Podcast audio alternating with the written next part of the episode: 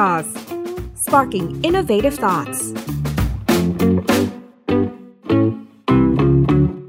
สวัสดีค่ะ ขอต้อนรับคุณผู้ฟังเข้าสู่ Techsauce Podcast กับระดาและพระดาเช่นเคยค่ะ ในวันนี้นะคะ เดี๋ยวเราจะพาไปพูดคุยกับสตาร์ทอัพรายหนึ่งค่ะ ซึ่งเป็นสตาร์ทอัพทางด้านฟินเทคและบล็อกเชนนะคะ ในเรื่องของการระดมทุนมาแชร์เคล็ดไม่ลับกันนะคะ โดยที่ล่าสุดนะคะสตาร์ทอัพรายนี้เพิ่งระดมทุนในรอบของ Angel Round ไปได้ 30 ล้านบาทค่ะ ซึ่งจริงๆ ในกรณีนี้นะคะ ก็มีเรื่องราวที่น่าเรียนรู้อยู่ข้างในไม่น้อยเลยทีเดียวนะคะ ไม่ว่าจะเป็นเรื่องของการวางโมเดลธุรกิจของเขานะคะ รวมไปถึงการหาลูกค้า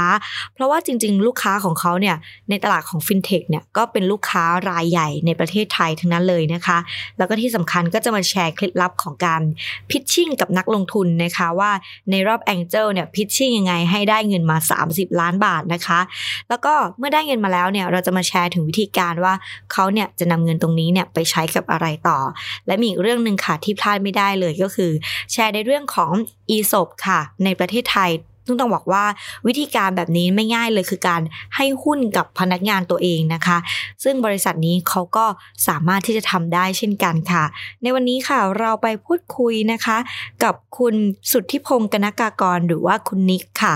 ซึ่งเป็น CEO และ Co-founder ของ Blockfin ค่ะ จะเป็นอย่างไรไปติดตามบทสนทนานี้กันเลยค่ะ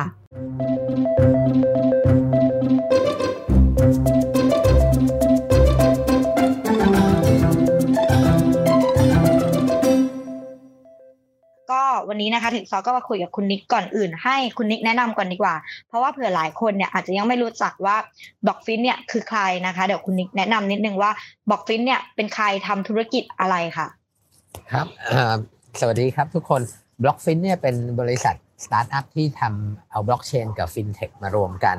อะไรที่2อย่างเกี่ยวข้องหรือไม่เกี่ยวข้องเนี่ยฮะเราเอามารวมกัน แล้วเราก็ ตั้งใจว่าจะทำ deep deep tech นะครับแล้วแล้วก็ที่บางทีเราเรียกว่า system software ทำของที่ยากๆ ออกมาเพื่อเพื่อให้ใช้จุดประสงค์ของเราคือ เราต้องการมีของที่คนไทยเนี่ยปกติไม่ทำหรือว่าไม่ยอมซื้อใช้นะเอามาให้ทดลองขายกันในประเทศดูให้ได้ แล้วก็จะไปขายนอกประเทศด้วย ก็ตรงตรงตรงฟินเทคส่วนที่เราทำเนี่ยมันก็มันก็มีหลายอย่างนะครับ อันนึงที่เราทำคือซอฟต์แวร์ที่ส่วนใหญ่จะเป็นซอฟต์แวร์ที่ให้ธนาคารใช้ บางคนเขาเรียกว่า core banking software ซึ่งเดี๋ยวผมค่อยเล่ารายละเอียดเพิ่มตอนตอนลงไปใน detail ได้ครับ อืมค่ะก็เบื้องต้นก็ประมาณนี้นะคะสำหรับ Blockfint ว่าเขาเนี่ยก็เป็นเป็นโซลูชันแบบไหนที่เป็นตัวบล็อกเชนเลยนะคะที่เป็นสตาร์ทอัพด้านบล็อกเชนเลย แล้วก็พอคราวนี้ค่ะเดี๋ยวอย่างที่เราเกริ่นไปว่าตอนแรกก็คือ อยากจะให้ทุกคนเนี่ยได้รู้จักคุณนิกมากขึ้น เพราะว่าคุณนิกเนี่ยมองว่าเป็นหนึ่งใน talent ของประเทศไทย ที่ที่เหมือนกับเป็นบุคคลด้าน tech ที่หาได้ยากเหมือนกัน อยากให้คุณนิกเล่าเล่าประวัตินิดนึงว่าก่อนที่จะมาทำตัว Blockfint อย่างนี้ค่ะ คุณนิกทำอะไรมาก่อนแล้วบ้างมีประสบการณ์ในวงการนี้ยังไงบ้างนะคะ ครับก็ตอนตอนเอาว่าผมผมจบที่ที่จุฬาเนี่ยพออายุตอนนั้นตอนที่จบใหม่ๆ ผมก็ทำช่วยเขาทำ CU Writer หรือ CU Word ถ้าใครอายุเยอะๆแล้วรู้จักตัวนี้นี่โดนดักแก่แล้วนะครับ ว่าท่านรู้จัก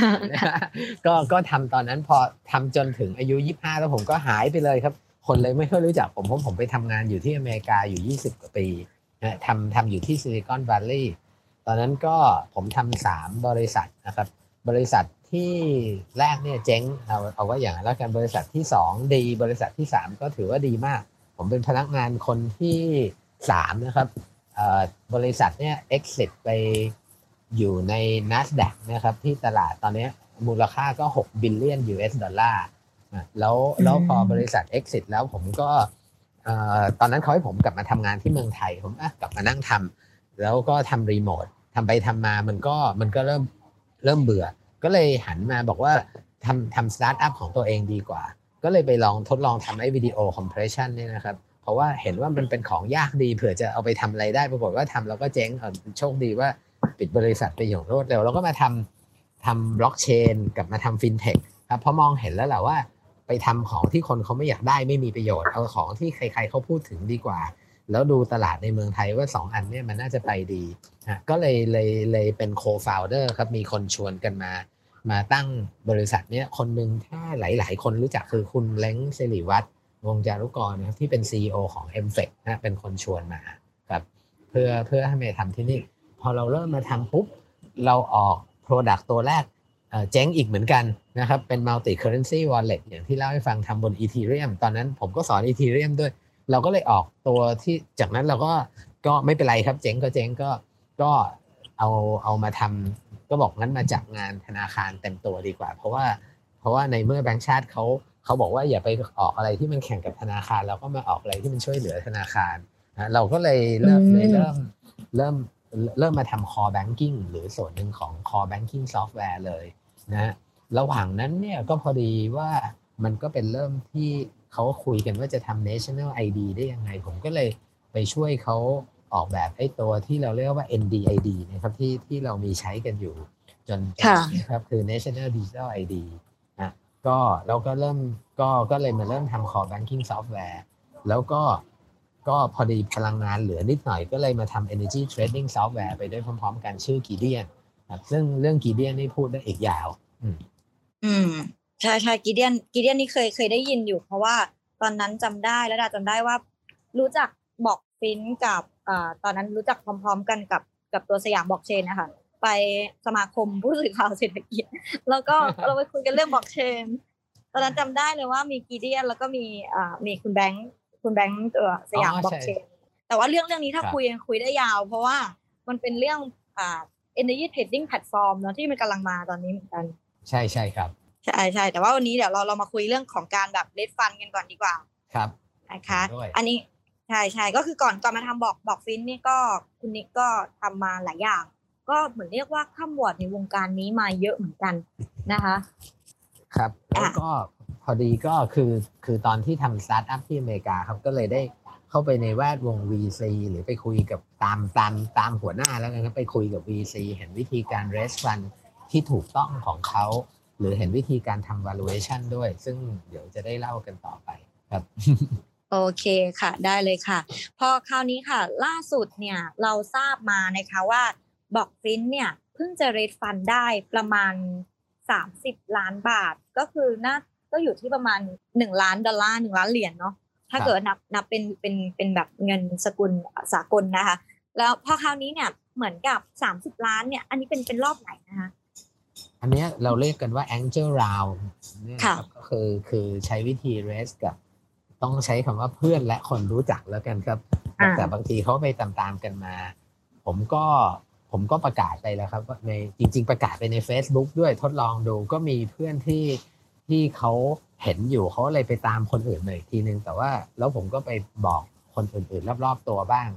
ก็ก็บอกอย่างนั้นว่า เอาละเราจะ raise fund แล้วก็เราก็เตรียม pitch เด็กไป นะว่าว่าว่าเราจะ raise fund กัน แล้วก็ไป pitch ให้เขาฟัง ทีนี้จริง ๆ แล้วการ raise fund เนี่ยถ้าบอกว่า 30 ล้านในเมืองไทยมันดูเยอะ แต่สำหรับที่อเมริกาเนี่ยครับมันถือว่าคนเดียวเองนะครับ ลงล้านเหรียญนี่กระจอกมาก หรือเขาลงกันคนละสามแสนเหรียญอะไรแป๊บเดียวอะครับมันก็ได้ล้านเหรียญแล้วเพราะฉะนั้นจริง ๆ แล้วล้านเหรียญที่อเมริกาเนี่ยมันเป็น pre seed หรือว่า pre angel จะได้ซ้ำในหลายๆเคสครับ ก็แต่ที่สำคัญคือถ้าเรา raise 30 แล้วแล้วบริษัทเราเสียหุ้นไป50%นั่นเป็นเรื่องที่แย่มากครับอืมก็ก็ก็นี่คือนี่นี่คือปัญหาของมันแต่ว่าโชคดีว่าเราออกหุ้นใหม่ออกมาประมาณ8%นะซึ่งค่ะถ้าคำนวณย้อนกลับมาใช้เครื่องคิดเลข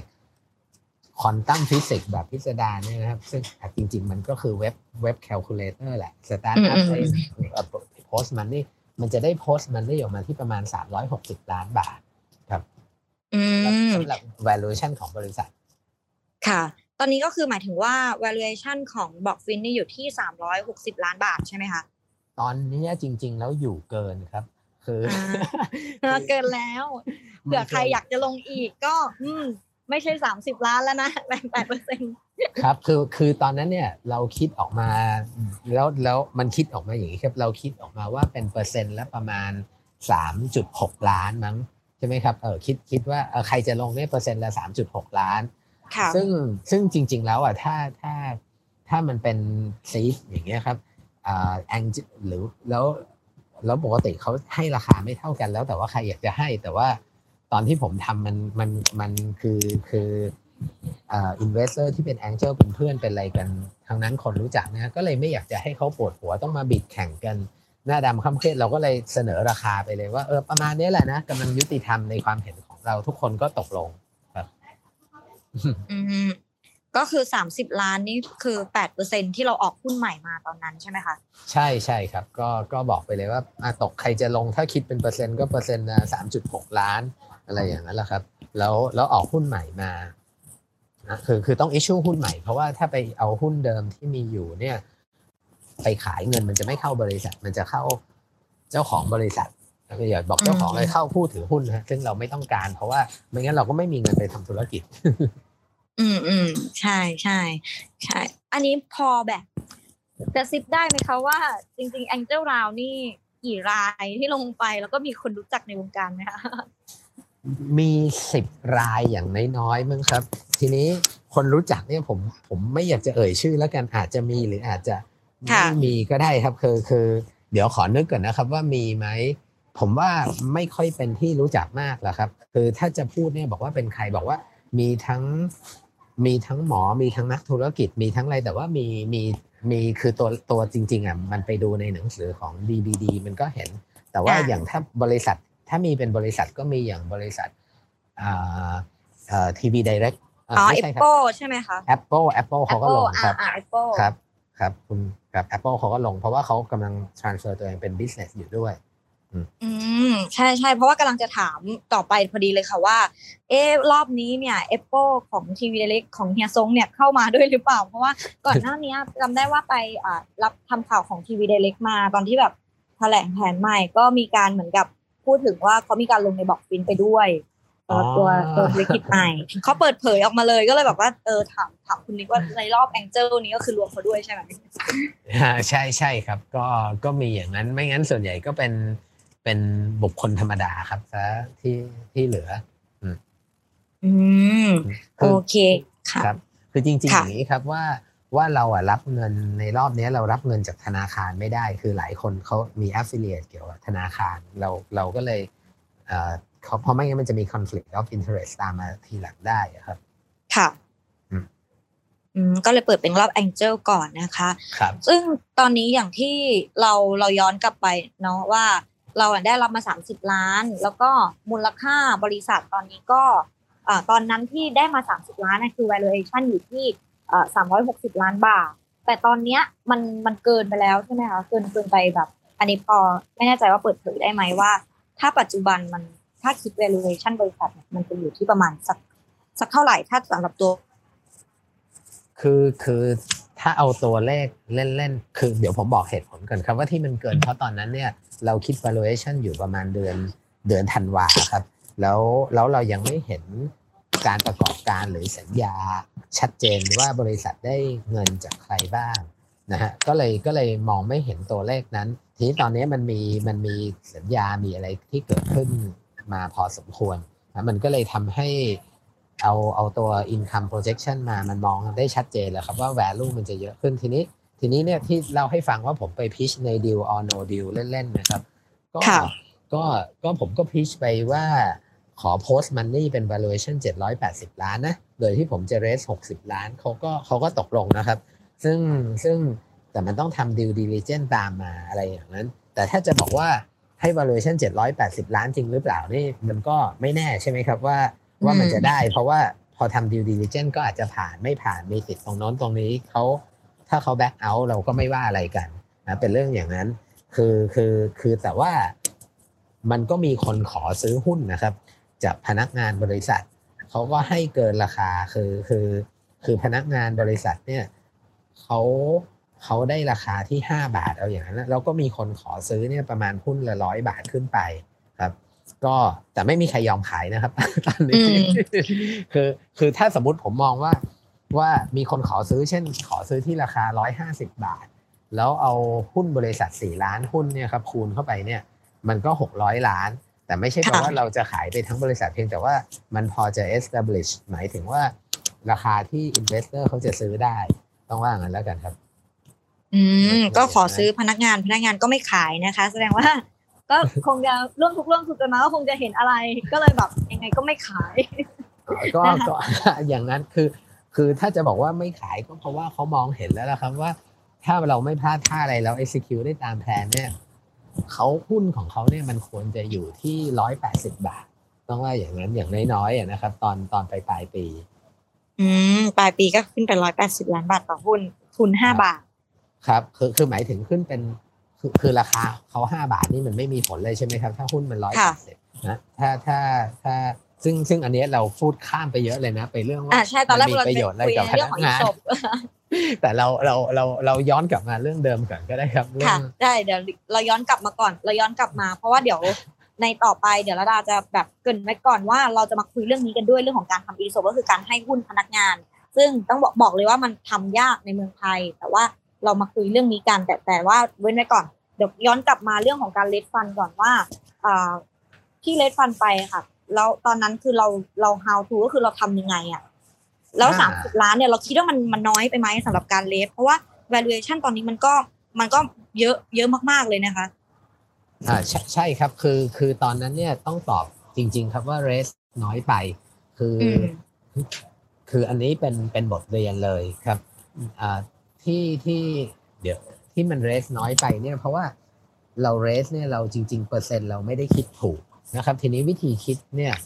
เราเราเราคิดในตอนนั้นว่าจะต้องใช้วิธีว่าวิธีคิดของ FinTech Startup เนี่ยนะครับ คือเขาคิดจาก revenue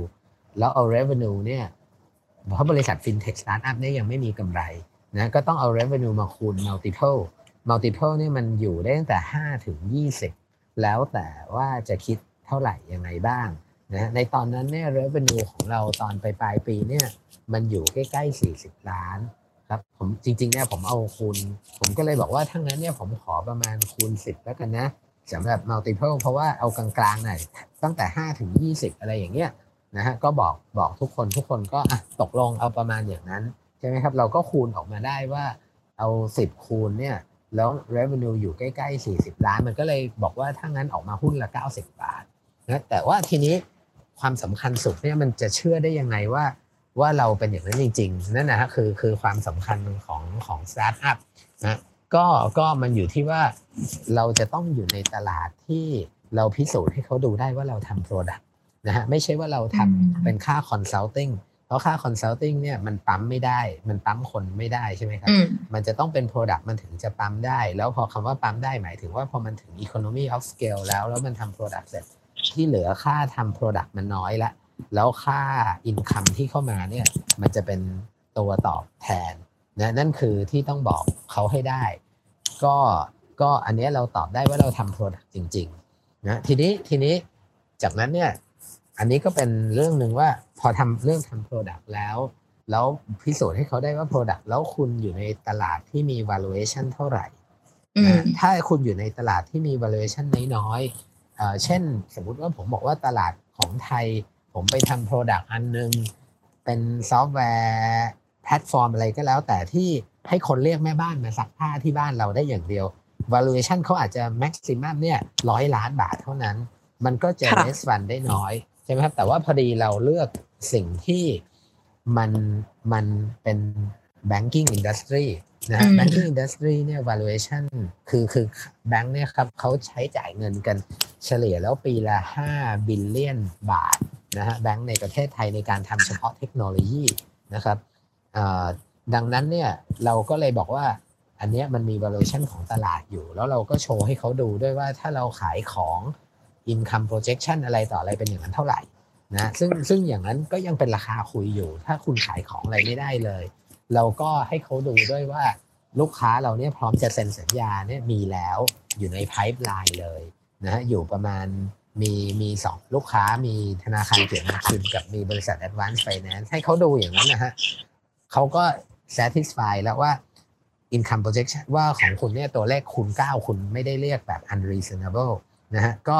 เอา 9 คูณ 4 ล้านบาทเข้าไปก็ออกมาเป็น 360 ล้าน ครับสำหรับถ้ามองเป็น post valuation ที่เราใช้ใช้ตัวคูณแบบนั้นครับ อืม ก็แสดงว่าตอนนั้นเนี่ย เราก็คำนวณจากเหมือนกับว่าที่เราบอกว่าได้ตก 90 บาท ก็คือเราคำนวณจากตัว revenue ที่เราได้มาจากว่าเรามีเหมือนกับ backlog ตอนเนี้ยที่แบบลูกค้าจะเซ็นอยู่เท่าไหร่ แต่ว่าพอคราวเนี้ยที่บอกว่าหลังจากนั้นน่ะ ที่รู้สึกว่า raise น้อยไป เป็นเพราะว่าด้วยความที่ เรามีลูกค้าเพิ่มเข้ามาเยอะขึ้นด้วยใช่ไหมคะส่วนหนึ่งภายในครับ แล้วก็แล้วก็ที่เรารู้สึก raise น้อยไปเนี่ยคือคือพูดตรงนี้ได้ชัดๆเลยครับว่า burn rate เนี่ยบริษัทเรามีอยู่เกือบ 60 คนนะฮะ burn rate เราอยู่ที่ 5 ล้านบาทโดยประมาณต่อเดือน ทีนี้ถ้าเรา raise มา 30 ล้านเนี่ยครับ สมมุติว่าไม่มี income เข้ามา 6 เดือนมันก็หมดใช่ไหมครับอ่ค่ะมันมันมันก็นั่นก็คือการ raise เงินน้อยไป ถ้าเรา manage cash flow ไม่ดีแต่ว่าจริง ๆ ในการเซ็นสัญญาเรามี income อยู่แล้ว ผมก็ project ไปแล้วว่าทั้งปีเนี่ยมันพอสำหรับ 30 ล้าน เหตุผลหนึ่งคือผมผมงกเงินไปนิดหนึ่งไม่ใช่งกเงินงกเปอร์เซ็นต์หุ้นครับ คือผม ถ้าผม raise ตอนนั้นแล้วผมขอ สมมติผมว่าผมไดรูทหุ้นตัวเองด้วยการอิชชู20%นะครับ แล้วเอาเงินมา 60 ล้านในตอนนั้นมันก็มันก็ได้ถูกไหมครับ มันก็มีเงินสดเข้ามาแต่ว่ามันจะทำให้เราไดไดรูทหุ้นออกไป 20%ทันที ผมก็ยอมที่จะเอาน้อย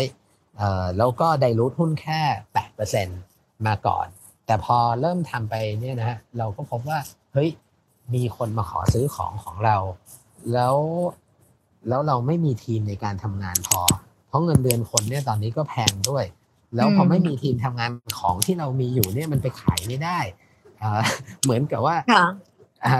ก็ก็ก็ออเดอร์มาแต่ไม่มีคนทำใช่ใช่ครับก็เลยรู้สึกว่าเอาแล้ววะถ้างั้นเนี่ยนั่นแหละคือคือ mistake เลยครับว่า raise น้อยไปก็เลยต้องการจะเอามาขยายทีมให้มีจำนวนทีมเยอะๆพอจะได้จะได้ขายของได้ได้มากขึ้นกว่านี้ มันก็จะได้ accelerate income ของเราได้ได้เร็วขึ้นครับต้องต้องต้องว่าอย่างนั้น คือพอดีพอดี product เราเนี่ยมันก็มีมีตั้งแต่แบงค์ใช่ไหมครับ เราเราตั้งไว้ชื่อ Thinker Bank แล้วเราก็มีอีกตัวหนึ่งชื่อชื่อ Thinker Flow ซึ่งเอาไว้ทำ decision analysis ต่างๆ รวมทั้งทางศัพท์ธนาคารเขาเรียกว่า loan origination เนี่ยฮะค่ะมันก็มีมีสอง product แล้วแล้วแถมเรายังไปทำอีกตัวหนึ่งที่ชื่อ Thinker Bond ซึ่งเอาไว้ทำ scriptless bond ได้ครับเอ่อนั่นนะฮะก็จะทำมันสามอย่างพร้อม ๆ กัน เนี่ยแหละครับ ก็เลยก็เลยอะเรสน้อยไปละถ้าอย่างนั้น อืม ก็เหมือนเราเราทำหลายผลิตภัณฑ์แล้วมันมันตอบโจทย์ตลาดพอดี อย่างย้อนกลับไปนิดนึงค่ะคุณนิกเรื่องที่คุณนิกบอกว่า อ่า อยากให้สตาร์ทอัพเนี่ยประเมินหรือว่าเลือกตลาด เลือก pitch ในตลาดอ่าที่เหมือนกับมีตัวอ่ามูลค่ามี valuation สูงสูงๆตรงนี้แบบอยากจะให้ขยายความนิดนึงเป็นเหมือนกับว่าสมมติว่าถ้าเกิดสตาร์ทอัพรายอื่นที่ เขาทำอย่างอื่นเนี่ยเขาสามารถประเมินตัวบริษัทเขาเองได้ไหมว่า จริง ๆ แล้วเนี่ยเขาเองจะแบบจัดอยู่ในหมวดนี้ หรือหมวดนี้หรือควรที่จะไป pitch ไปหาหมวดไหน เพื่อเติมให้กับธุรกิจอะไรของในตลาดอย่างเนี้ยค่ะ ครับตรงตรงนี้คงต้องเป็นความถนัดของการทำธุรกิจเขาด้วยนะครับ เช่นค่ะเช่นเป็นต้นว่าถ้าเขาเขามองว่าแล้วก็ขึ้นกับ exit strategy เขาครับ อ่า อันนี้ อันนี้ถ้าตอบกว้างๆ นะครับ เช่น เช่นอืมสมมุติว่าเขาเป็น เป็นสตาร์ทอัพแล้วแล้วแล้วเขาบอกว่าอ่าถ้าผมยกตัวอย่างว่าสมมุติว่าไปจ้างแม่บ้านมาซักผ้าเนี่ยค่ะเขาถ้าเขาชอบทำอย่างนั้นจริง ๆ แล้วเขาเห็นว่าตลาดมันแค่นี้เนี่ยเขาก็ต้องคิดว่าอย่างนั้นคุ้มไหมที่จะไป raise fund หรือคุ้มไหมที่ venture capital หรือ angel เขาจะมาลง angel บางคนเขาก็มาลงนะครับ นักลงทุนบอกว่า เอ้ย มันแค่นั้นก็จริงไม่เป็นไร แต่มันมี exit strategy แต่ถ้าแต่ถ้ารายใหญ่ ๆ เขาก็จะบอกว่า เออเวลาคือคืออันนี้เกิดขึ้นกับตัวเองว่าผมเอาไปเขียนไปว่า raise สามสิบเขาบอกว่าเสียเวลาเขาเขาไม่มีเวลามานั่ง evaluate หรอกเงินแค่ 30 ล้านนะก็ก็เลยเป็นเหตุว่ารอบต่อไปผมก็เลยจะ raise มันร้อยล้านซะเลย เยอะ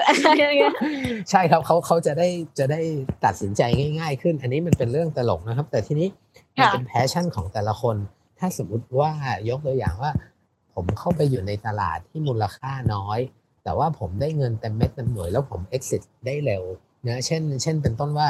อันนี้เอาประสบการณ์ต่างประเทศแล้วกันนะครับว่า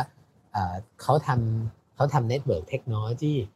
เพิ่งทำไปได้ 2 ปียังไม่ทำเสร็จดีเนี่ยนะแล้วขายได้แค่ร้อยล้านร้อยล้าน US ซึ่งถือว่าเป็นเงินน้อยสำหรับสตาร์ทอัพนะฮะแล้วเขาค่ะบริษัทมีอยู่แค่ 5 คน เขายอมอ่าขายเลย เพราะว่าใช้เวลา 2 ปีได้ร้อยล้าน ดีกว่าอย่างอย่างบริษัทผมที่ที่ US เนี่ยครับที่ทำอยู่เนี่ยทำอยู่ 4 ปีตอนบริษัทที่2นะครับ 3 ปีแล้วกันชื่อ a n d i a m o ขายให้ซิสโก้ไปได้ 800 ล้าน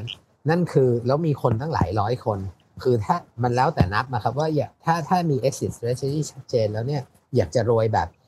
รีบขายบริษัทแล้วไปทำอย่างอื่น หรือว่าอยากจะทำธุรกิจระยะยาว อืม ก็ขึ้นอยู่กับว่ามุมมองของแต่ละคนว่าเราแบบเป้าประสงค์เราเนี่ยต้องการยังไง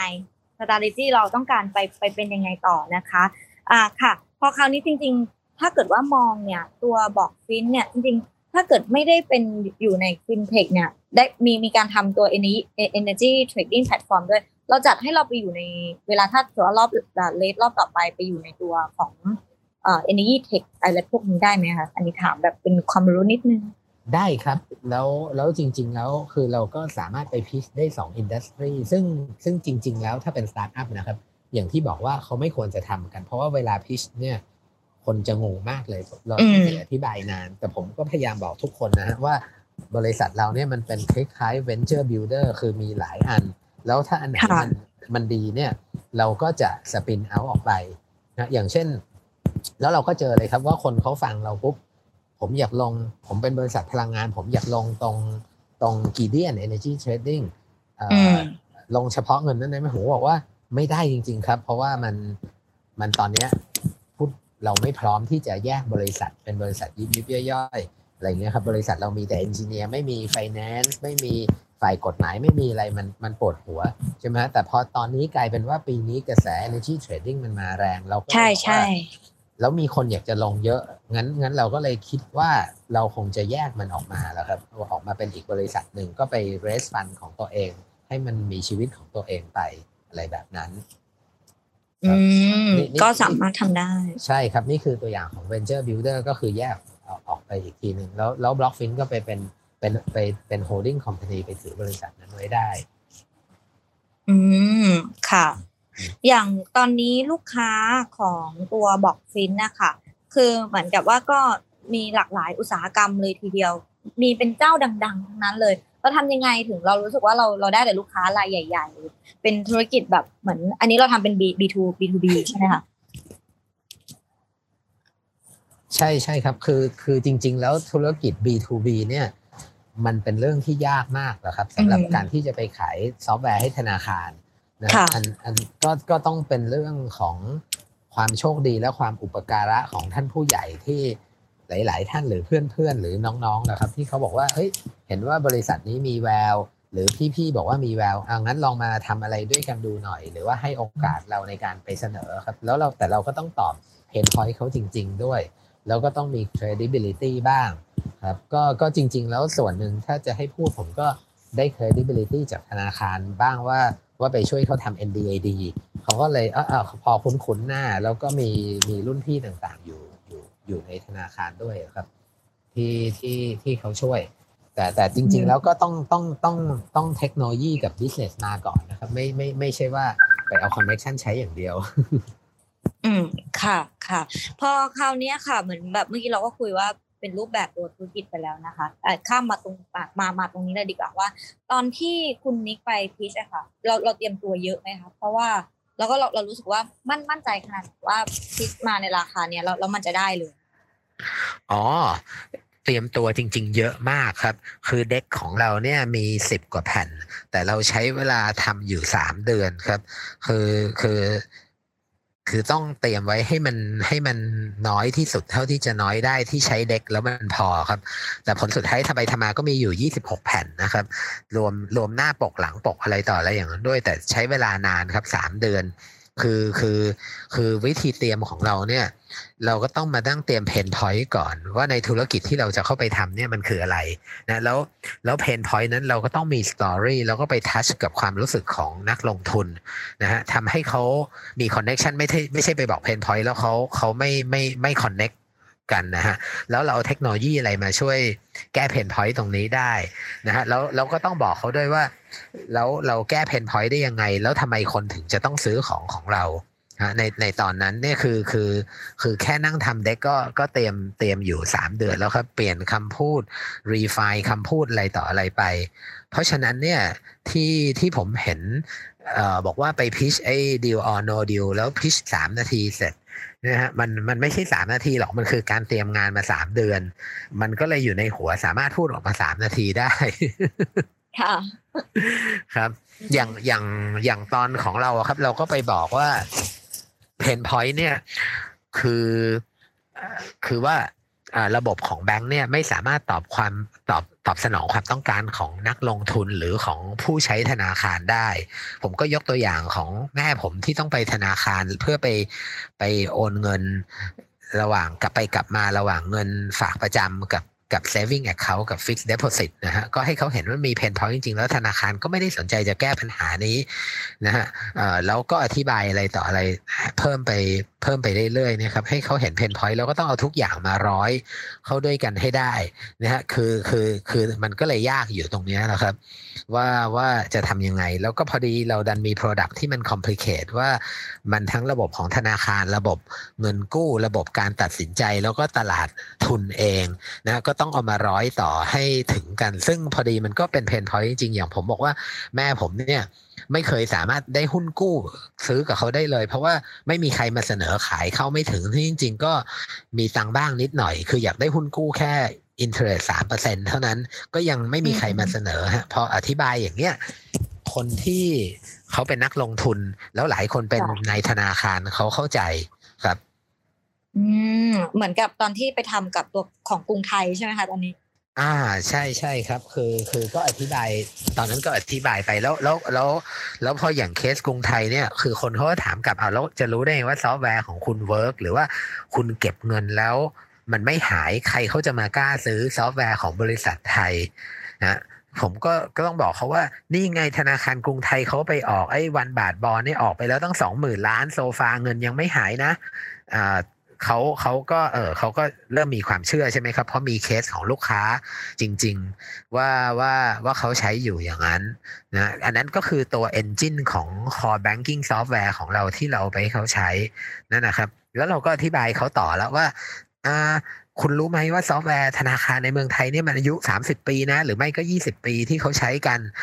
มันก็ไม่ตอบโจทย์ของธนาคารหลาย ๆ อย่าง แล้วก็ไม่มีวิธีที่ดีในการที่จะ replace มันทั้งอัน นะก็อธิบาย business model อะไรต่ออะไรด้วยว่าจะทำเงินยังไงนะแล้วแล้วแล้วจริง ๆ ตอนที่ตอนที่เรานอกจากทำเด็กอย่างนี้แล้วนะครับ เราก็ยังจะต้องที่ใช้เวลาเยอะนะครับ คือซ้อมซ้อมพรีเซนต์ก็ต้องซ้อม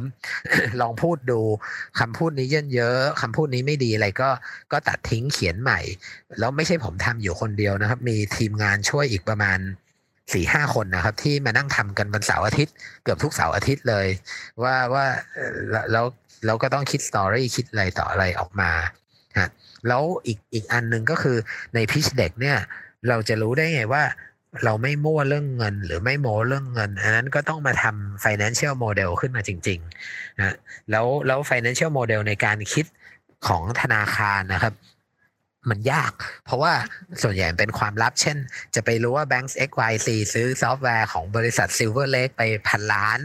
นะฮะมันไม่ง่ายง่ายอะไรเท่าไหร่ที่จะมาสืบราคาดู ก็ต้องอาศัยแอบแอบถามคนไปเรื่อยๆ หรือว่า อะไรต่ออะไร มันไม่มีมันไม่มีให้โทรไปถามนะครับ ว่าเออบริษัท Silverlake คุณขายให้แบงก์โน้นเป็นราคาเท่าไหร่เขาก็ไม่ตอบ แล้วราคาเขาขายแต่ละคนมันก็ไม่เท่ากัน ไม่เท่ากันอีกครับ ซึ่งซึ่งอันเนี้ยพอพูดถึงไหนๆก็พูดแล้ว ได้ยินคำว่า Silverlake Silverlake นี่บริษัทเขาอยู่ที่มาเลเซีย ซอฟต์แวร์เขา run บนเครื่อง AS 400 อายุ 20 กว่าปีครับ แล้วแล้วลองคิดดูว่าทำไมเขาขายในเมืองไทยขายทั่วโลกได้เป็นหมื่นหมื่นล้าน หรือว่าดีไม่ดีแสนล้านบาทเนี่ยทำไมคนไทยเราจะทำอะไรอย่างนี้ขึ้นมาไม่ได้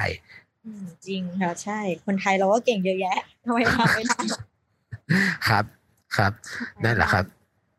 แต่พอคราวนี้เหมือนกับว่าพอเรื่องของแบบเงินเงินทองทองแบบนี้เราไปต้องไปดูแลพวกระบบหลังบ้านอะไรอย่างเงี้ยกับธนาคารเราสร้างความเชื่อใจยังไงให้เขาเพราะว่าพอเป็นเทคโนโลยีไทยอะมันอาจจะแบบมีมีกำแพงกั้นนิดหน่อยไหมคะว่าพอมันเป็นเทคโนโลยีของคนไทยอะบางทีเราไม่นิยมกันในในประเทศของเราเราไม่ค่อยเชื่อเชื่อใจคนไทยกันเอง เราสร้างความเชื่อใจยังไงครับคือคือ ถ้าจะบอกเชื่อใจยังไงก็อาศัยทีมงานอาศัย อาศัยที่ปรึกษาอาศัยหน้าหรืออาศัยยังไง แล้วก็เขาให้โอกาสเราด้วยอย่างเช่น ขอขออนุญาตเอ่ยชื่อนะครับ อย่างที่กรุงไทยเนี่ยพอดีผมเริ่มทำบล็อกเชนกันมาแล้วงานแล้วเราก็ได้คุยกับพี่สมคิดนะฮะที่เขาอยู่ที่กรุงไทย พี่สมคิดนี่ก็ทำทำเป๋าตังทำอ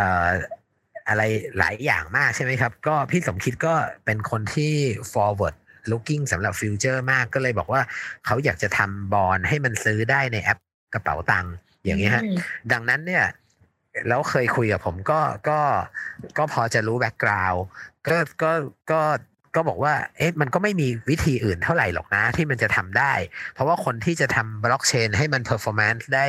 เกินเช่นพัน transaction per second มันก็ ไม่ค่อยจะมีในประเทศไทยใช่ใช่ไหมฮะที่แล้วที่ว่างอยู่ด้วย ก็เลยชวนมาทำนะฮะมันก็เลยได้อย่างนั้นมา แล้วแล้วมันก็ไม่ใช่ว่าเราทำแล้วมันมันอะไรอะมันมันเป็นฟันเฟืองส่วนหนึ่งของเท่านั้นสำหรับสำหรับตัวไอ้ไอ้ไอ้ระบบบอลของเขาอะครับ มันไม่ใช่เป็นเข้าไปแทนคอแบงก์จริง ๆ แต่ทีนี้อีกบริษัทหนึ่งเนี่ยครับเขาชื่อ Advanced Finance เขาไม่มีอะไรจะต้องเสียครับ คือเนื่องจากว่าของเดิมเขาทำด้วยมือหรือระบบซอฟต์แวร์ของเขา 20 ปีแล้วรันอยู่บน Informix คือหลายคนจะต้องไม่รู้จักเพราะว่ามันโดนเลิกใช้ไปนานแล้วเขาเขาต้องการที่จะบอกว่า ดังนั้นถ้าเขาไม่มีอะไรจะต้องเสียเขาลองทำธนาคารแบบใหม่ดูเลย เขาไม่ต้องไปแข่งกับธนาคารปัจจุบันนะ คนจะไม่เคยได้ยินชื่อบริษัทนี้ เพราะว่า บริษัทนี้เนี่ยเขาไม่ได้เป็นธนาคาร แต่เขามี license กับแบงก์ชาติที่ทำธุรกรรมได้เกือบเหมือนธนาคารหลาย ๆ อย่าง เขาก็โฟกัสอยู่ไม่กี่ธุรกิจ เราก็สามารถที่จะ build ซอฟต์แวร์เขาใหม่ได้เลยครับดังนั้นดังนั้นลองดีกว่า แล้วข้อสำคัญคือเราไม่ได้คิดแพงด้วยเพราะเราต้องการ site reference ก็โมเดลมันก็ site reference มันก็คิดถูกหน่อยใช่ไหมครับ แล้วพอไปขายธนาคารอันดับต่อไปค่อยไปคิดเขา 300 ล้าน หรืออะไรค่อยว่ากัน แต่เราเราก็ต้องยอม slide reference ไปก่อน เขาเขาเขาเองก็บอกว่าถ้าเขาอยากจะทำธุรกรรมแบบนี้ แล้วเขาต้องไปซื้อ300ล้านมาเขาก็ไม่มีตังค์เหมือนกันใช่ไหมฮะก็ก็ยอมซื้อกับเราราคาย่อมเยาวหน่อยนี่นี่คือตัวอย่างครับ ทีนี้อย่างอย่างอีกอันหนึงลูกค้าเรา เรามีซอฟต์แวร์ที่เอาไว้ทำช่วยทำโลน หรือการตัดสินใจอะไรอะไรก็แล้วแต่ให้ธนาคารเนี่ยมันชื่อ Thinker อันนี้เนี่ยเป็นอันที่เราไปแก้ pain point ของเกียรตินาคินเขาได้เลยนะ โดยที่เราโชว์ให้เขาดูว่าคุณเอาอันนี้ไปใช้เนี่ยนะ แล้วฝ่ายเอ่อ risk เอ่อฝ่ายฝ่ายเครดิตเอ่อเอ่อเครดิต analyst ของคุณเนี่ยสี่สิบห้าสิบคนเนี่ยนะเขาไปทำอย่างอื่นได้ที่มีประโยชน์กว่านั้น หรือว่า ไอ้ loan ระบบ loan ของคุณที่มันไม่ออกมาเนี่ยใช้อันเนี้ยแล้วมันออกได้ทันทีคุณไม่ต้องพึ่งโปรแกรมเมอร์อะไรอย่างเงี้ยนะฮะเอ่อหรือพึ่งน้อยลงมาก ๆเขาเอาไปลองดูเนี่ยนะครับเขาเขาก็ชอบใจมากก็คือบอกว่างั้นสั่งซื้อเลยถึงจะยังไม่เสร็จก็แล้วแต่อะไรอย่างเงี้ยครับก็ก็ตกลงซื้อแล้วค่อยๆทำสัญญา ค่อย ๆทำอะไรต่ออะไรไปเนี่ยคือมันก็ต้องยอมหาลูกค้าที่เขาเป็น ไพโอเนียแล้วมีเพนพอยต์มีอะไรต่ออะไรอยู่ อยู่แล้วเพื่อมาทำกับเราครับ อืมเหมือนเรารู้ว่าใครที่ต้องการเราเราก็สืบเสาะแล้วก็เข้าไปหาแบบเสนอให้เลยว่าฉันสามารถแก้ปัญหาให้คุณได้นะ แล้วก็ให้เขาลองไปใช้ก็เหมือนกับเราก็จะได้ลูกค้าแบบก็รายใหญ่ๆทั้งนั้นเลยแล้วก็อีกอย่างมาแบบเหมือนเพิ่มตัวเอ่อมูลค่าเพิ่มแบบชื่อเสียงอะไรอย่างเงี้ยให้กับตัวบริษัทเราเองด้วยในระยะแรกๆใช่ไหมคะใช่ใช่ครับ อืมใช่ใช่แล้วอย่างพอคราวนี้ค่ะ อย่างคุณนิกระดมทุนมาได้แล้วตอนเนี้ยสามสิบล้านบาท อยากให้ขยายความกันอีกนิดนึงว่าสามสิบล้านเนี่ยเอาได้เงินมาแล้วเอาไปทำอะไรต่อแล้วก็ใช้ยังไงอะค่ะเพราะว่าจริง ๆ มันเป็นเพนพอยที่หลายคนถามกันนะว่าอ่าอย่างมีรุ่นพี่บางคนที่ทำสตาร์ทอัพบางทีเขาบอกเขาไม่รู้เพราะเขาเพิ่งทำ ว่าได้เงินมาบางทีได้เงินมาจากแองเจิลได้เงินมาจากเพื่อนฝูงคนรู้จักเนี่ย ได้เงินมาแล้วเอาไปใช้ยังไงวะคุณนิกแชร์นิดนึง ได้ได้ครับคือคือผมตอบแบบฟังแล้วจะทุเรศเลยนะครับ ในทางตลกนะ คือคือบริษัทติดหนี้อยู่สิบกว่าล้านนะครับค่ะผมบอก investor อยู่แล้วเป็นคำตบที่จริงใจดีค่ะเอาไปจ่ายเงินสิบกว่าล้านเหลืออีกประมาณไม่ถึงยี่สิบล้านนะครับ แล้วว่าทำทำงานกับธนาคารเขาบอกก่อนทำเนี่ย ลง LG ไว้ก่อนห้าล้านเอาหมดไปอีกแล้วนะครับ เหลือไม่เยอะหรอกครับ ผมเลยบอกเอ๊ะทำไมฉัน raise มาน้อยจังวะ แต่ว่าที่เหลือเนี่ยผมจะมาจ้างเนื่องจากที่ผมเล่าให้ฟังว่าบริษัทมีแต่เอนจิเนียร์มีมีมีมีคนที่ช่วยทำเรื่องธุรกรรมอยู่อีกสองคน แล้วก็มีมีพวก Project Manager มี IT Analyst ไม่มีไม่มีอย่างอื่นเลยก็ต้องมามาสร้าง Infrastructure ที่จะทำให้เราโตขึ้นไปได้ครับ สำหรับรับพนักงานได้เยอะกว่านี้ แล้วก็รับคนมาให้เป็นเรื่องเป็นราว แล้วก็จ้างคนมาเพื่อช่วยสเกลทีมขึ้นมานั่นแหละครับตัวตัวนี้เป็นตัวสำคัญ เพราะว่ามีลูกค้ารอของอยู่ไม่มีคนทำก็เหมือนเอาเงินเหมือนเหมือนกับเอ่อเอาเงินทิ้งไปเฉยๆใช่ไหมครับก็ต้องยอมเอาเงินไปจ้างคนมา แล้วก็มามาช่วย deliver product ให้ลูกค้า ยิ่งถ้าเรามีได้หลายทีมเท่าไหร่ deliver ให้ลูกค้าเร็วขึ้นเนี่ย เราก็จะได้เงิน ไอ้ revenue มาตอนปลายปีอะครับ เราก็จะได้พอเรา raise fund เราก็จะได้ valuation ที่สูงขึ้นอืมอืมเป็นเป็นอย่างนั้นครับ ก็ก็นั่นแหละครับ เราก็เลยเอามาพูดง่ายว่ามาสร้างอินฟราสตรักเจอร์ให้บริษัทที่ดี เป็นเป็นเป็นอย่างนั้นมากกว่า อืมค่ะ ก็ถือว่าเหมือนกับว่าเราเราก็เอามาเหมือนสเกลแหละ แล้วก็เหมือนกับอันนี้ก็คือแบบเราก็เหมือนบอกวัตถุประสงค์เข้าไปด้วยใช่ไหมคะว่าเราเราจะแบบ เอาเงินมาใช้อะไร เช่นแบบเราก็เหมือนบอกไปเลยว่า เราเหมือนแบบเป็นหนี้อยู่สิบล้าน แล้วเราก็มาใช้ตรงนี้ก่อน แล้วก็เราจะไปจ้างคนที่เหลือเนี่ยเอาไปจ้างคนมาสเกลตัวบริษัท ใช่ใช่ครับ เป็นเป็นลักษณะนั้น ทีนี้ทีนี้พอดีไหนๆพูดแล้ว ก็ค่ะก็มีลืมลืมอธิบายดีเทลอย่างหนึ่งคือว่าพอนักลงทุนเนี่ยครับอ่า หลาย ๆ ท่านเนี่ยเขาจะชินกับการดู PE หรือดูดูดู earning per share หรือดูอะไรต่ออะไรอย่างนั้นเออไม่ใช่ earning per share ดูดูดูดูเอ่อดูดู income จริงๆอ่าเอ่อค่ะตรงเนี้ยจะเป็นโลกที่เราจะต้อง bridge ให้เขาดูว่าสตาร์ทอัพเนี่ยมันเป็นยังไงอ่าว่าว่าว่าวิธีของเราเราไม่ได้สนใจเรื่องขาดทุนกำไร อะไรขนาดนั้นในช่วงแรก ๆ เราสนใจเรื่อง revenue growth นะแล้วก็มี path ยังไงที่จะ growth จริง ๆ ให้เขาเห็นนะดังนั้นเนี่ยมันมันเลยเวลาเขาจะลงนะครับ เช่นเขาลงว่าเขาลง 90 บาทใช่ไหมครับ ที่ซื้อหุ้นบริษัท แล้วถ้าเราทำให้เขาดูได้ว่าปลายปีเรามีสิทธินะ ว่าหุ้นจะขึ้นไปเป็นสองร้อยนั่นแหละครับ คือกำไรของเขาละ ถ้าเขาขายคนอืมเขาก็ขายได้ส อย่างอย่างเช่นตอนนี้ครับ มีคนมาขอซื้อที่เป็นนักลงทุนภายนอกนะครับ เนื่องจากเขาซื้อใน first round ไม่ทัน เขาก็มาขอซื้อเลยว่า จะให้ราคามากกว่าเดิม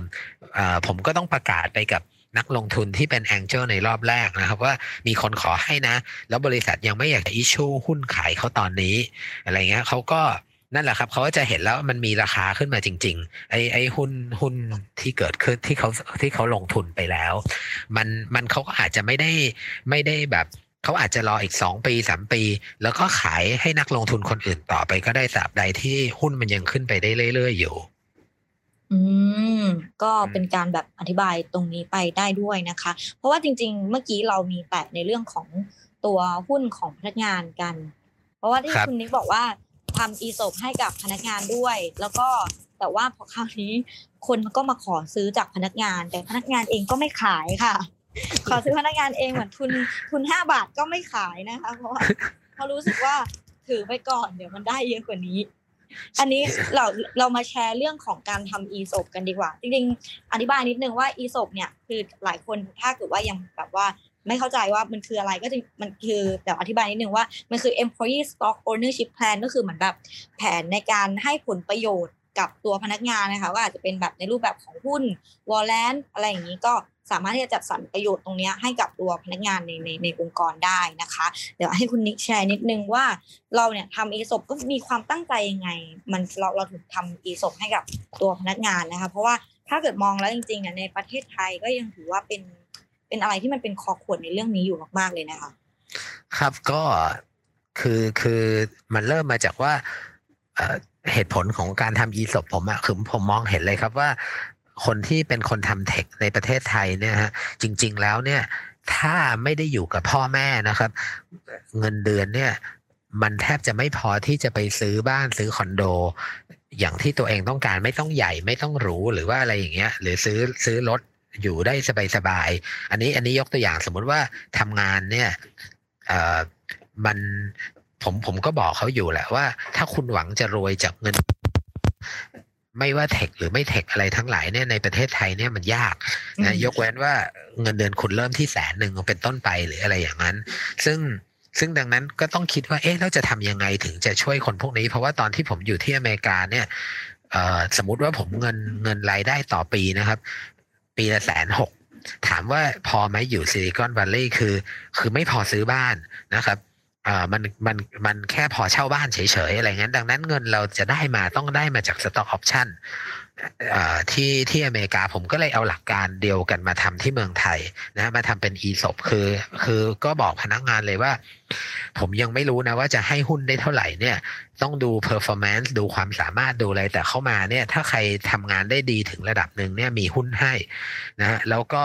เราก็ประมาณไว้แล้วว่าเขาทำงานได้แค่นี้แค่นี้ แล้วที่มีหุ้นให้เนี่ยก็จะบอกเขาว่าสำหรับคุณที่เข้ามาในตอนแรก ๆ เนี่ย เราก็ให้คุณซื้อหุ้นต่อจากผมได้คือตัวผมเองเลยนะครับ ในราคาห้าบาท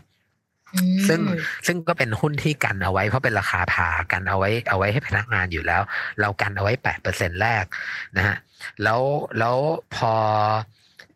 เขาก็หลาย ๆ คนเขาไม่เคยเข้าใจว่า stock option คืออะไร นั่นมันคือคล้ายๆ stock option ใช่ไหมครับ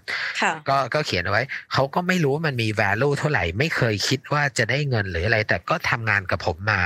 นะ แต่หลายคนเขาก็เข้าใจทีนี้ทีนี้ว่าปรากฏว่า เราก็อธิบายให้เขาฟังตั้งแต่วันแรก ๆ เลยเหมือนกัน แต่เขาไม่เคยเห็นนะครับ เพราะเพราะไม่ไม่เหมือนเราที่เคยอยู่ซิลิคอนวัลลีย์เราก็พอจะเข้าใจ แต่ว่าพอพอถึงวันที่ผมก็บอกว่าเนี่ยมี VC ไม่ใช่มี Angel เขามาลงนะเขาให้ 90 บาทแล้วนะแปลว่าหุ้นของคุณบางคน เช่น ผมให้คุณไป 5,000 บาทเอ้ย5,000 หุ้นเนี่ยนะครับแล้วเนี่ยนะในในการทำงานปีหนึ่งของคุณสมมตินะฮะ ห้าพันออกมาเนี่ย ก็คือ valuation ของคุณก็เหมือนได้ได้สี่แสนห้าหมื่นบาทเลยนะในในแง่อย่างนั้น ใช่ไหมครับที่ที่เขาได้ได้เอ็กซ์ตร้ามาเงินเดือนคนเนี่ยก็เหมือนกับถ้าเปรียบเทียบว่าถ้าได้สี่แสนห้าเนี่ย ก็คือเหมือนได้เงินเพิ่มมาเดือนละเท่าไหร่อะสองหมื่นเออเออเออไม่ใช่สองหมื่นสี่อ่าครับ อย่างนั้น แต่ว่านั่นนั่นก็คือที่ที่มันเกิดขึ้นครับครับ คือคือสี่แสนห้าสิบสองหารไม่แค่เอาสี่หมื่นครับสี่หมื่นให้ให้สมได้ได้เงินเพิ่มมาเดือนละสี่หมื่นใช่ไหมนั่นคือคือเห็นเห็นเลย แต่บางบางคนเนี่ยเขาอยู่มาสามปีเนี่ย สมมติว่าได้เดือนละห้าพันหุ้นเอ้ยได้ปีละห้าพันหุ้นอยู่มาสามปี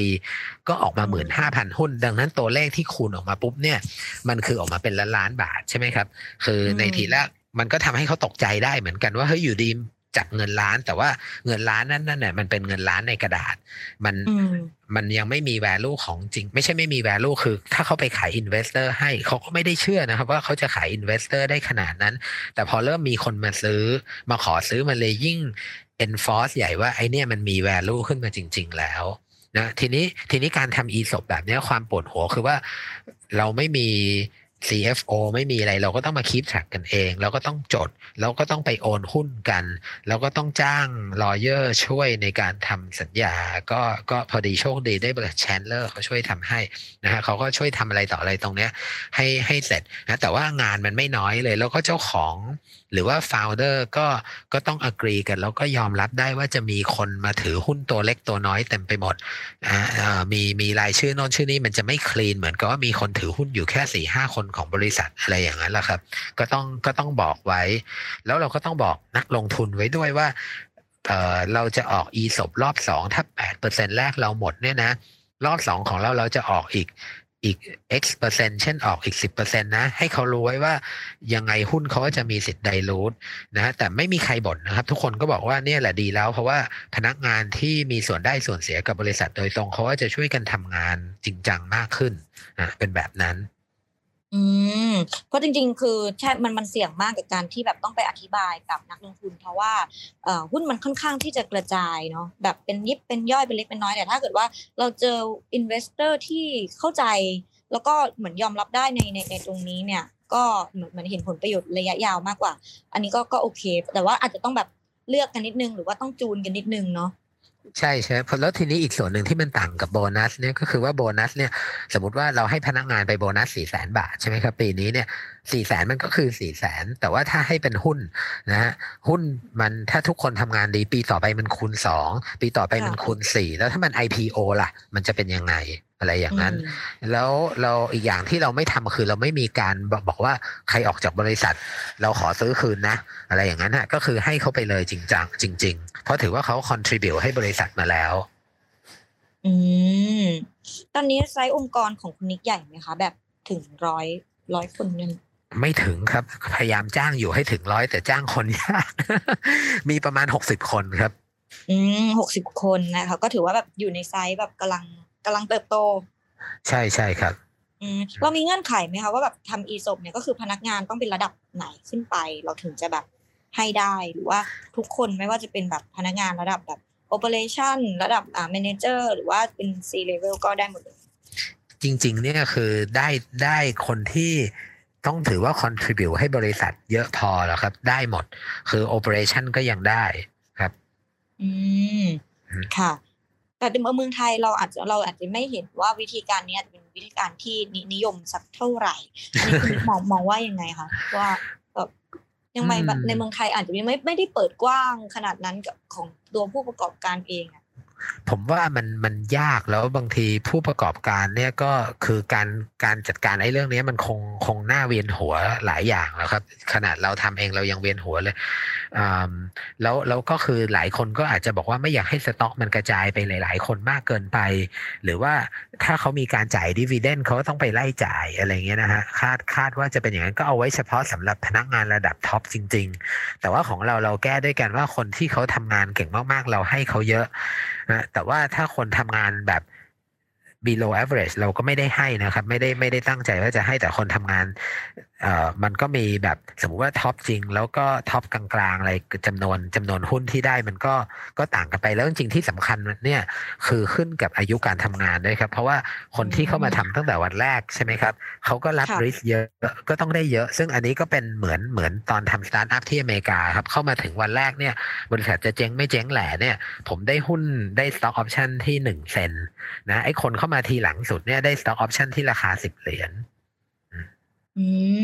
ที่ที่เข้ามาหลังจากนั้นสองปีไปแล้วอะไรอย่างเงี้ยนะมันก็ขึ้นกับ valuation ของบริษัทด้วย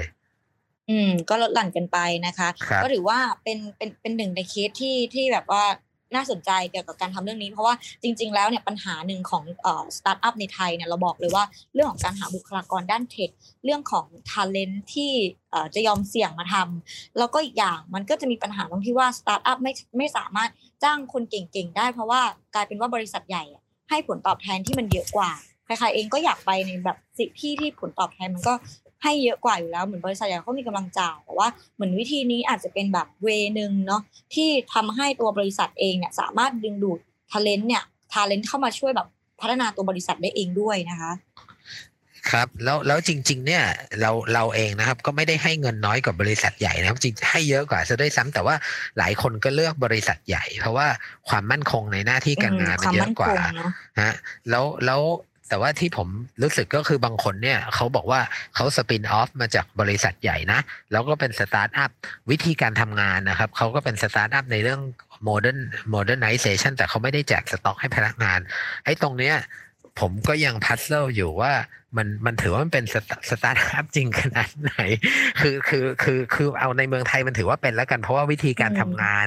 หรืออะไรบรรยากาศในการทำงานแต่สำหรับผมอะผมก็ยังมองว่าเฮ้ยมันจะต้องให้สต็อก หรือต้องต้องมีส่วนได้ส่วนเสียด้วยกันสิวะพนักงาน แล้วแล้วเราก็บอกคนที่เขามาทำงานตั้งแต่วันแรก ๆ หรือจนบัดเนี้ยเขาบอกว่าบริษัทจะเจ๊งเมื่อไหร่ก็ไม่รู้นะ ของผมเนี่ยมัน go big or go home ผมไม่มีการที่ว่าเอ่อ business model เราไม่มีการที่ว่าเราทำกำไรกันไปปีละห้าล้านสิบล้านบาท แล้วโตไปทีละเล็กโตไปทีละน้อย ผมยอมผมผมอยากจะได้ valuation ของบริษัท เช่น exit ที่หมื่นล้านนะฮะหรือไม่ก็เจ๊งไปเลย ดีกว่าที่ผมจะได้กำไรปีละยี่สิบล้าน ไม่รู้จะเอาไปทำอะไรนะไม่ไม่ไม่ใช่ดูถูกเงินนะครับ เพราะยี่สิบล้านหลังจากหารกันเยอะๆ แล้วมันก็เหลือนิดเดียวอะไรอย่างเงี้ย ก็แล้วแต่ว่าแบบแต่ละคนวางเป้าหมายกันยังไง แล้วก็แบบขึ้นอยู่กับแบบวิธีการหรือว่าประสบการณ์อะไรต่างๆ ที่แบบว่าเราเจอมาด้วยว่าวิธีการไหนหรือแนวทางไหนที่เอ่อรู้สึกว่าพอดีกับเรามากที่สุดที่เราต้องการมากที่สุด อันนี้ก็นะคะ ใช่ใช่ครับ อืมอยากจะคุยเรื่องนี้กันอีกนิดนึงอ่าเรื่องของการที่อ่าการที่เหมือนกับว่าตัวของตัว Blockfint เองนะคะก็ถือว่าเป็นการทำ อะไรเป็นสตาร์ทอัพที่โฟกัสเรื่องของ Deep Tech เหมือนกันเนาะเพราะคราวนี้ในไทยอะอยากจะให้คุณนิกอะค่ะเนี่ยให้คำแนะนำหน่อยว่า ถ้าเกิดว่าเป็นสตาร์ทอัพไทยเนี่ยโฟกัสพวกตัว Deep Tech กันเยอะขึ้นเนี่ยก็ถือว่าเป็น Blockfint เป็นเป็นตัวอย่างที่ดีนะ ถ้าเกิดว่าจะแนะนำอย่างเงี้ยว่าให้ลงมาโฟกัสด้าน tech กันเยอะขึ้นในการทำสตาร์ทอัพเนี่ยเพราะว่ามันเป็นที่ตามหาเงินของนักลงทุนเหมือนกันนะ พวก tech แบบเชิงลึกอย่างเงี้ยค่ะ คุณนิกอยากจะแนะนำอะไรกับกับคนที่ฟังอยู่ไหมคะ ใช่ครับคือคือถ้าผมแนะนำก็อยากจะเชียร์แหละครับ ให้มันมีเยอะขึ้น เพราะว่าคนไทยนี่มีความสามารถที่ทำ Deep Tech ได้ก็เยอะ ไม่อยากจะให้ไปเห็นเขาไปทำระบบไปเขียนอะไรนะ PHP ซอฟต์แวร์ทำ Database ให้เก็บข้อมูลของรัฐสภามันมันเสีย talent นะครับ เอามาเอามาแล้วไปเป็นคอนแทคเตอร์คือคือมันอยู่ที่ว่าคุณจะมี Product ของตัวเอง หรือคุณจะไปไปทำงานให้ให้คนอื่นแล้วไม่ได้มี Product ของตัวเอง อันนี้ไม่ได้ไม่ไม่ได้ผิดนะครับ ที่ไปทำงานให้คนอื่น แล้วไม่ได้มีผลักของตัวเองแต่ถ้างานมันไม่น่าสนใจด้วย ไม่ไม่อะไรด้วยแล้วมองเป็นแค่ just the way to earn the money เนี่ย ผมว่ามันมันเสียเสียเวลาในชีวิตแหละครับ แล้วก็อีกอย่างหนึ่งคือ Deep Tech เนี่ยมีคนทำเก่งๆ กว่า Blockfin มีคนอย่างเช่นแบรนด์โปรโตคอลอย่างเงี้ยนะ ผมเห็นเขาเรสฟันได้เยอะ OM โอมิเซอย่างเงี้ยอันนี้คือตัวอย่างที่เขาเราเราเองยังเพิ่งเริ่มเท่านั้นเองนะครับ คือคือคือผมก็เพิ่งเข้ามาในในในอย่างนั้น แต่ว่ามันมันทำได้ครับแล้วมันจริงๆ Deep Tech เนี่ยมันใช้คนน้อยด้วยนะฮะ ถ้าถ้าเรายังไม่ได้ขายมันสามารถที่จะ exit ได้เร็วแล้วขายบริษัทไปให้คนอื่นได้ แล้วก็ ขายออกให้คนนอกประเทศเลยก็ได้ ไม่จำเป็นต้องขายให้ให้นักลงทุนในประเทศไทย ถ้าจะมองมอง exit ว่าว่ารีบรีบปั้นแล้วก็รีบขายอะไรเงี้ยขอให้มันถูกเถอะอย่างอย่างคุณหนูเนยนะเป็นตัวอย่างที่ดีขายให้ Facebook ไปละใช่ใช่พี่หนูเนยพี่หนูเนยก็เป็นแขกประจำของเทคซอสเหมือนกันนอกจากเรื่องของ Deep Tech แล้วเนี่ย มันยังมีเรื่องของตัวโมเดลธุรกิจด้วยนะคะ คุณนิ้งก็คือเหมือนกับว่าเขามองว่าสตาร์ทอัพเนี่ย B2B B2B2C เนี่ยมันมีโอกาสเหมือนในไทยอะมันเกิดขึ้นได้มากกว่าแต่ B2C เนี่ยกว่าจะหาเงินได้สักบาท กว่าจะแบบเกิดขึ้นในไทยเนี่ยในไทยเนี่ยมันค่อนข้างทำมาหากินกันค่อนข้างยากอะค่ะ คุณนิกคิดเห็นยังไงกับเรื่องนี้อะคะคือคือถ้าให้พูดผมขอยกตัวอย่างอเมซอนแล้วกันครับว่าว่าเขาอะ มาประมาณเจ็ดแปดปีแรกหรืออะไรงั้นเขาแทบเขาไม่เคยมีกำไรนะครับเขาก็เป็น B2C แล้วถ้าเขาจะทำกำไรเมื่อไหร่เนี่ยหุ้นเขาตกเละเลย เพราะว่า growth เขาตกนะฮะดังนั้นเนี่ยถ้าจะทำ B2C ในเมืองไทย ผมก็ยังมองเห็นว่าเป็น growth model อยู่ดีคือคุณคือคุณต้อง accumulate ลูกค้า แล้วก็แสดง growth ให้ได้ แล้ว valuation ของคุณเนี่ย drive โดย revenue เหมือนกัน มันก็จะคล้ายๆ fintech ครับเป็น B2C มีลูกค้าล้านคน 2 ล้านคน 3 ล้าน 4 ล้าน ซึ่งซึ่งตรงเนี้ย ไม่ใช่เป็นโมเดลที่คือหมายถึงเราก็ต้องต้องโชว์ให้เขาดูว่า cost of acquisition ของลูกค้าต่อคนมันลดลงแล้วจำนวนลูกค้ามันขึ้น เขาถึงจะมาให้ valuation นะฮะเป็นเป็นแบบนั้น นั่นคือคือ exit แบบไม่ต้องคิดเรื่องกำไร แต่ว่าทำแล้วก็ขายบริษัทไป หรือในในราคาที่สูงขึ้นกว่าเดิม แล้วก็หวังว่าคนที่ซื้อเนี่ยเขาจะหาทางทำกำไรได้ หรือว่าพอมันโตถึงระดับหนึ่งแล้วจนจนตลาดมันเริ่ม saturate คือได้เยอะขึ้น ค่อยมาหากำไรอีกทีหนึ่งซึ่งซึ่งตรงนี้พอดีผมไม่ค่อยได้ทำ B2C เยอะผมก็ตอบไม่ได้นะว่าเขากำไรกันหรือเปล่าอย่างเช่น Lazada Shopee อะไรอย่างเงี้ยโอเคค่ะอ่าตอนนี้นะคะก็เราก็ ล่วงเลยเวลามันหนึ่งแล้วนะคะ สุดท้ายค่ะและได้อยากจะให้คุณหนุ่มนะคะอ๋อเรียกเป็นคุณหนุ่มนะคุณนิกก็ได้หนุ่มก็ได้ครับได้ทั้งคู่ค่ะอยากจะให้คุณนิกนะคะ ฝากทิ้งท้ายอะไรไว้สำหรับคนที่สนใจทำสตาร์ทอัพหรือว่าคนที่ทำสตาร์ทอัพในเมืองไทยอยู่แล้วอะค่ะ เป็นกำลังใจเป็นอะไรก็ได้ค่ะทิ้งท้ายได้เลยค่ะ ครับก็อยากจะบอกว่า หา valuation ของของบริษัทให้เจอโดยเฉพาะก่อนที่จะเริ่มทำนะครับว่าว่าถ้าทำแล้วเนี่ยมันมี exit ไหม ถ้ามองไม่เห็น exit ที่ดีพอก็อย่าทำนะฮะเอาเอาว่าตรงนั้นสำคัญที่สุดแล้วกัน แล้วแล้วก็ขอให้กำลังใจทุกท่านที่มาต่อให้ท่านเริ่มทำมาแล้ว แล้วก็รู้สึกว่ามันเหนื่อยมันอะไรต่ออะไรนะฮะ ถ้าแต่ถ้า practical advice คือ คือ startup เนี่ยคือ fail fast fail earlier ก็คือถ้าเห็นว่ามันจะเจ๊งแล้วมันอะไรต่ออะไรมันมันไม่ตอบโจทย์ไม่อะไรให้รีบปิดบริษัททำใหม่ดีกว่าครับ เรายังเราเป็นคนหนุ่มเสมอ คนเป็นคนสาวเสมอในการทำสตาร์ทอัพเริ่มใหม่ได้ตลอดเวลาครับ อืมค่ะ ถ้าไม่ใช่ก็ไม่ดึงดันล้มกระดานแล้วก็วางใหม่ดีกว่านะคะ อ่าโอเคค่ะ ขอบคุณคุณนิกมากเลยนะคะ ที่วันนี้เนี่ยก็มาแชร์กับทาง Techsauce นะคะก็หลายคนก็คือได้เคล็ดลับดีๆ กันมากเลย แล้วก็รวมถึงเนี่ยเราก็ได้รับความรู้กันเยอะมากๆเลยนะคะ แชร์จากประสบการณ์จริง case study จริง เรียนรู้จากคนที่มีประสบการณ์การทำงานจริง ๆ แล้วถือว่าเป็นหนึ่งในบริษัทหนึ่งที่น่าจับตามองแล้วก็ คุณนิกเองก็เป็นหนึ่งในบุคลากรคนไทยที่ที่เป็น talent ที่เชื่อว่าจะพัฒนาประเทศได้ในระยะต่อไปนะคะโอเค วันนี้ Techsauce ก็ขอบคุณคุณนิกมากๆเลยนะคะ ที่มาร่วมพูดคุยกับเราค่ะ ครับขอบคุณ Techsauce ด้วยครับที่ให้โอกาสมาพูดคุยเล่าเรื่องครับโอเคเลยค่ะ เดี๋ยวถ้าเกิดว่าข่าวสารอัปเดตอะไรกันยังไงในวงการสตาร์ทอัพเนี่ยก็เดี๋ยว คุณนิกก็สามารถส่งมาอีเมลได้นะคะนะคะเราเรายินดีสนับสนุนในวงการสตาร์ทอัพกันอยู่แล้วนะคะ แล้วก็เดี๋ยว สำหรับใครนะคะที่ต้องการติดตามข่าวสารในแวดวงของเพจธุรกิจนะคะ ก็สามารถติดตามได้ที่เพจของ t e c h s o u r c หรือว่าเว็บไซต์ของ t e c h s o u r c นะคะเราก็จะมีอัปเดตกันไว้ในทุกๆวันเลยนะคะ ค่ะวันนี้นะคะทางเราก็ขอตัวลาไปก่อนนะคะ แล้วกลับมาพบกันใหม่ในวันพรุ่งนี้ค่ะ รอติดตามนะคะว่าจะมีเซสชั่นอะไรที่น่าสนใจมาพูดคุยกันอีกค่ะ สวัสดีค่ะ สวัสดีครับ